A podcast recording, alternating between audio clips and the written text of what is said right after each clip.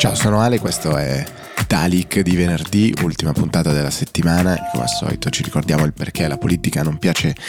a nessuno, ovviamente è una formula non autosolvente rispetto al fatto che quindi dobbiamo mm, dimenticarcene o possiamo dimenticarcene, ma eh, cerchiamo come dire di spacchettare i motivi per cui potrebbe non piacerci la politica e proviamo a rigirarla in positivo, chissà che sia stimola la politica perché faccia un po' meglio. Di certo la politica non piace a nessuno quando parla di cose che non conosce, eh, facendo poi delle gran figuracce e nell'epoca dei social media questa cosa si ritorce contro l'autore eh, delle gaffe in maniera velocissima e terribile. Temo che mh, mm, girerà per un po' il video in cui uno dei componenti della Commissione Energia e Commercio della Camera dei rappresentanti degli Stati Uniti ieri ha chiesto all'amministratore delegato di TikTok Mondo se eh, TikTok si collega al suo wifi di casa per funzionare. Attimo di pausa, e poi l'amministratore delegato di TikTok prova a rispondere in, cercando di non far collassare completamente il suo cervello davanti a questa domanda dicendo sì, cioè eh, se il wifi è acceso e il telefono è collegato al wifi userà il wifi per funzionare. No ma può connettersi ad altri device di casa mia e ho detto mm, no, ma non credo di capire tecnicamente cosa mi chiedi. E qui devo dire mi ha colpito molto la chiusura della, della risposta perché è proprio questa recita che c'è sempre nelle audizioni al congresso, eh, ricordava molto i goffi tentativi di, di risposta di, di, Mark Zuckerberg di, di Facebook Meta eh, in, in passato dicendo ma sì, no, boh, forse anche in quel caso domande strampalate, anche questa, questa volta ho detto let me get back to you sostanzialmente, quindi tornerò da te terribile, terribile. Ogni volta che c'è questo tipo di audizione viene fuori una difficoltà per la politica di comprensione dei temi tecnologici sui quali necessariamente deve entrare davvero, davvero lampante. Il punto è, se è una materia geopolitica come, come è quella eh, di TikTok, forse vale la pena trattarla in quel lato e lasciare i tecnicismi ad altri. Oh, devo dire che questa mattina, eh, quando mi sono svegliato, ho iniziato a fare la rassegna stampa, ma a leggermi anche Twitter, devo... finalmente c'era un po' di movimento. Oh, là qualcosa succede, un po' di polemiche qua e là. Finalmente, eh, scherzi a parte, eh, c'è stata qualche scazzottata virtuale, naturalmente, qualche scambio più o meno piccato, eh, due eh, che ho trovato gustosi, così giusto per prendere la rincorsa su due temi di cui trattiamo eh, tra poco uno è Brando Benifei, che è un deputato europeo del Partito Democratico, che pubblica una foto in cui dice questa sera c'era con la nostra segretaria Elish Line a Bruxelles al lavoro per le prossime sfide ed è una foto che, insomma, di persone a tavola che sono gli altri eurodeputati eccetera. Risposta di Yoda Politica per Jedi, account che abbiamo più volte citato, anche al centro di più o meno scandali su eh, quando Calenda aveva riferito eh, o svelato la, l'identità che si cela dietro a questo account, solo poi essere smentito. Eh, insomma, Yoda dice tagliare fuori i tuoi colleghi dalla foto pur di piazzarti al centro dell'immagine è indicativo del tuo modo di stare nel partito. E il Partito Democratico è in una fase sicuramente complessa perché nonostante Lichline abbia detto basta cacicchi, basta capicordata eccetera tutti insieme eh, nonostante Lichline sieda in questo momento accanto a Brando Benifei che è il capodelegazione a Bruxelles, seppur non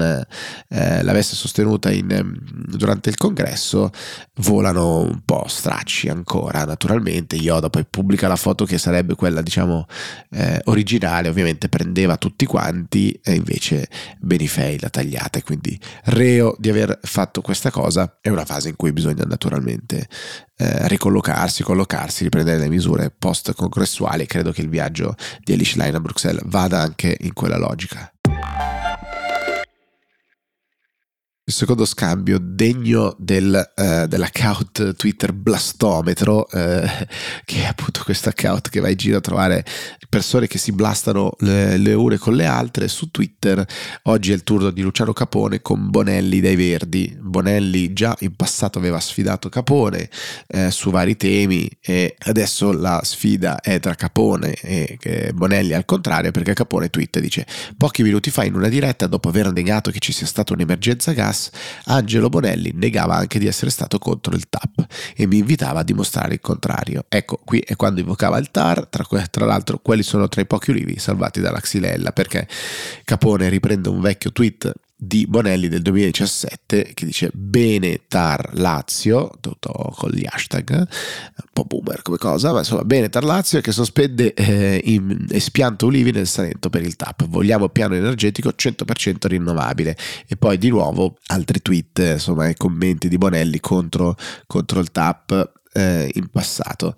e eh, quando chiedeva al ministro dell'ambiente di revocare la VIA, cioè la valutazione di impatto ambientale, perché il progetto TAP ha rappresentato non poche criticità ambientali sin dalle origini. Insomma, botte risposta fra i due, perché prendiamo la rincorsa su due temi? Beh, uno per viaggi a Bruxelles delle due leader, eh, Elish Line e Giorgia Meloni, entrambe a Bruxelles in queste ore, e eh, l'altro sul tema del, del, gas. Ma stiamo per un attimo su, sulla questione brussellese, perché Giorgia Meloni, appunto, impegnata al Consiglio europeo, ehm, Elish Line invece nella sua prima visita a Bruxelles dice ci tornerò da, da Premier, per adesso da segretaria del PD, ha incontrato appunto la delegazione degli europarlamentari e incontrerà leader della famiglia politica eh, del, del del PD in Europa, mentre Giorgia Meloni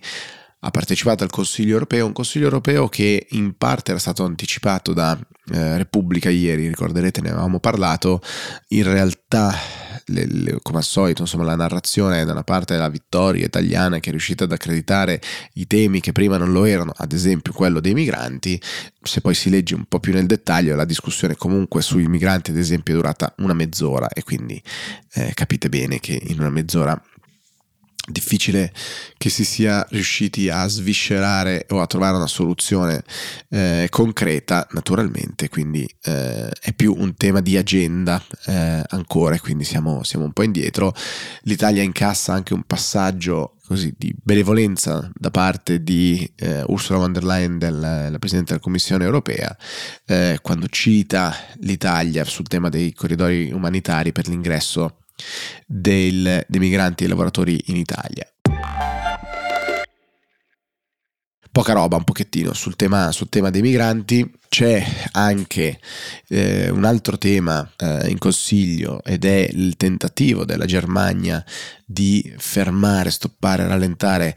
il blocco per l'immatricolazione delle auto a benzina e diesel, quindi con motore endotermico dal 2035, il nord, i paesi nordici si sono molto lamentati e criticati, hanno criticato la Germania per questa, per questa mossa. La Mezzola, Roberto Mezzola, Presidente del Parlamento europeo, dice non possiamo tornare indietro sugli accordi perché in ultima analisi si tratta della fiducia tra colegislatori e della credibilità del processo legislativo, ma eh, dire, i numeri non sono sufficienti a formare una minoranza di blocco, che è il tentativo per cercare di, di fermare un po' quello che è successo. Interessante come il dibattito si sia riacceso dopo l'approvazione finale in Parlamento eh, su, questo, eh, su questo messa al bando delle, delle auto e poi si è ricominciato a parlare di neutralità tecnologica, eccetera, eccetera, eccetera. Bruxelles eh, è stato anche il eh, teatro, diciamo, lo sfondo, dove c'è stato un incontro molto lungo,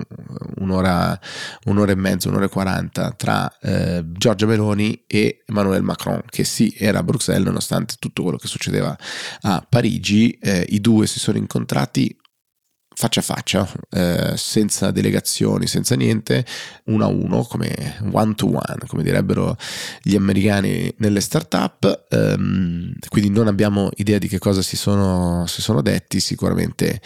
eh, avevano molto da dire perché i due non parlano un granché, le relazioni come sappiamo fra, fra i due sono piuttosto fredde, alti e bassi, c'era stato quell'incontro eh, rapido, veloce a, a, Roma quando Macron era, era, in città e Giorgia Meloni eh, si stava insediando con il suo governo. Macron che come sappiamo è ovviamente agitatissimo al centro di una insurrezione, verrebbe da dire, in moltissime eh, parti del, del, paese, in Francia, a Parigi, ma non solo, eh, in tantissime città, secondo, come al solito, anche in Francia c'è il balletto delle cifre fra questure e organizzatori, gli organizzatori dicono più di 3 milioni e mezzo, il Ministero dell'Interno dice un milione, poco più di un milione, ma insomma tante, tantissime persone che stanno protestando contro la riforma delle pensioni di Macron, anche in maniera molto dura, ci sono stati st- eh, scontri con, con, la polizia, ci sarebbero gruppi di black bloc, che tra l'altro era una definizione che non, che non si trovava forse da un po' di tempo, ma insomma sempre ad indicare gruppi di più esagitati eh, che fanno, che compiono devastazioni, insomma, in, ehm, in città. Macron, eh, che è andato anche in televisione e ha detto tiro dritto sostanzialmente, non, non mi faccio piegare, ha usato tutto quello che era in suo potere per portare avanti questa eh, riforma che alza l'età pensionabile da 62 a 64 anni, la Fornero la portò a 67 per dirvi il, diciamo, la portata di questa, eh, di questa riforma eh, e qua ci sono un po' di spunti. Il primo è eh, una piccola cosa, una piccola grande polemica, perché Macron in questa eh, conversazione televisiva che, che, ha avuto, a un certo punto si sfila l'orologio e allora sui social immediatamente è diventato Macron si toglie l'orologio da 100.000 euro eh, mentre parla della riforma delle pensioni che mette il paese in ginocchio. Poi è diventato invece che il, l'orologio sbatteva in realtà contro il, il tavolo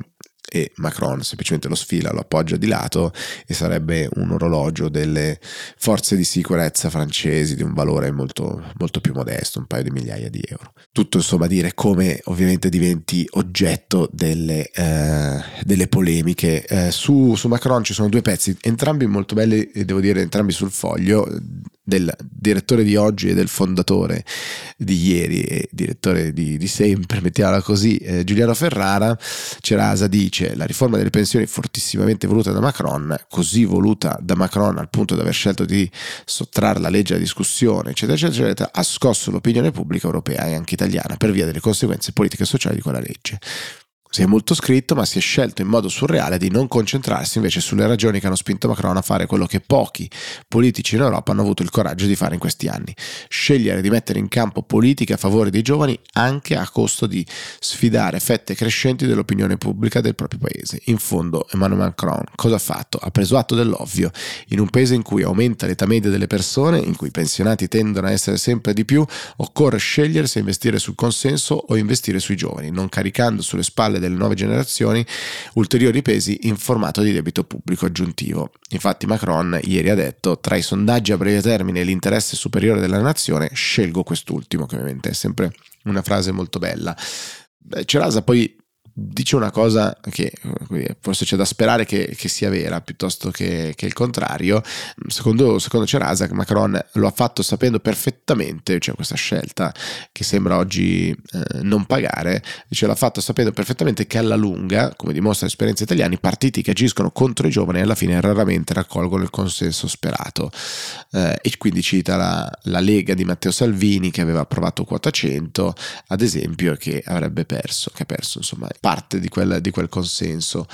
Chissà eh, se, se, è per questo, ci sarebbe da, da sperare, ma forse cioè, le, le, visioni spesso sono a più corto e breve respiro. Ferrara invece con il suo linguaggio sempre, come dire... Eh, un po' borderline in alcuni casi, dice sarà una fighetta ma Macron se ne frega della piazza e non vuole piegarsi all'immobilismo, fa tutta una critica diciamo degli avversari in campo contro Macron, da Marine Le Pen a Mélenchon, il leader della, eh, della sinistra che dice Ferrara è già notorio Mélenchon per aver detto a un agente di polizia la démocratie c'est moi, c'est moi la République, eh, Mélenchon in questi giorni è anche famoso per delle frasi che ha detto non fermiamoci, non fermiamo la battaglia battaglia scendiamo tutti in piazza, quasi insomma, inneggiare veramente una,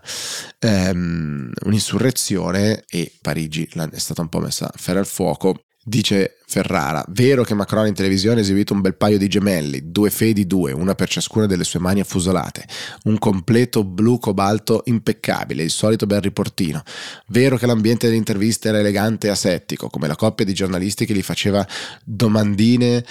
nom du peuple, ma fino a un certo punto. Vero che il presidente parla il francese di Racine assomiglia a una metà appena della nazione, ha preso i voti veri, i suoi voti da un quarto della medesima, il resto fu il rigetto di eh, Marine Le Pen. Ma la cosa più vera ancora è che, dopo aver comprensibilmente detto che non scioglie l'assemblea, che non fa referendum, che non cambia per ora il primo ministro, ha aggiunto che assume senza patemi d'animo su di sé tutta intera l'impopolarità di una riforma necessaria, il che sarebbe solo prova di coraggio e di responsabilità.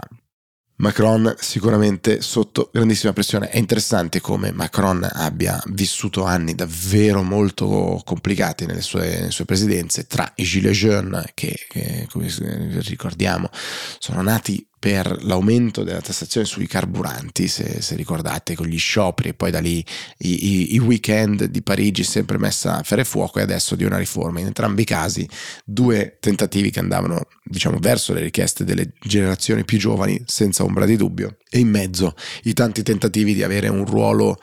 chiaro nel, eh, nello scacchiere internazionale, pensate al documentario che ha fatto eh, su di sé e sulle ultime ore con, eh, con, lui che provava a chiamare Putin prima dell'aggressione, i tanti tentativi che ha fatto anche con la conferenza sul futuro dell'Unione Europea di cercare di rilanciare l'Europa. Difficile insomma dare un bilancio di tutto quello che è riuscito mh, mm, a portare, ha provato a portare avanti Macron in questi, eh, nel, nelle sue presidenze. La cosa interessante è che ha provato a prendere a intercettare richieste delle generazioni più giovani e poi si è trovato in realtà in molti casi schiacciato, anche se ieri guardavo alcune dirette di Brut, che è questo media francese molto mm, popolare, mm, ben, molto ben fatto in, in tanti casi, eh, c'era la live sostanzialmente dalle strade davanti all'Opera di Parigi e il dibattito era vivo nei commenti tra chi diceva che senso ha distruggere tutto questo per una riforma che dovrebbe eh, avvantaggiare il, i giovani e assicurare una eh, diciamo, sostenibilità del sistema pensionistico, invece chi incitava a proseguire.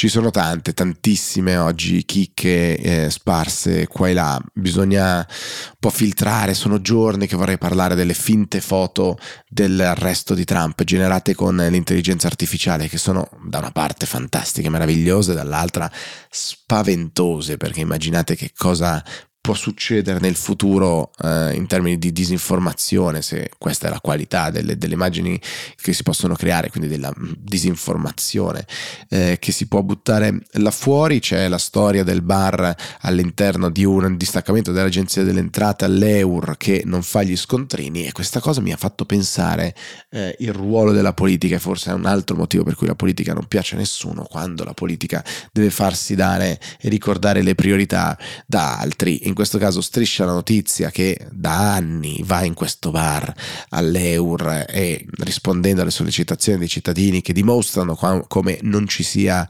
uno scontrino all'interno del bar del, dell'Agenzia delle Entrate all'Eur e nei giorni scorsi eh, un simile pensiero quando Giorgia Meloni aveva ringraziato le Iene per aver tenuta alta la richiesta di una commissione di inchiesta sulla morte di eh, David Rossi del Monte dei Paschi di Siena. Ma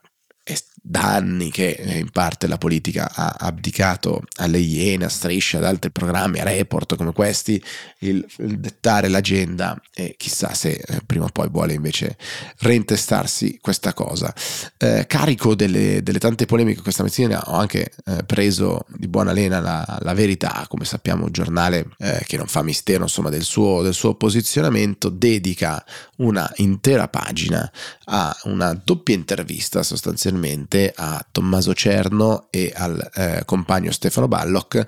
ehm, con eh, dei titoli sia in prima pagina nel, dove c'è il richiamo e poi all'interno volutamente tranchant diciamo così.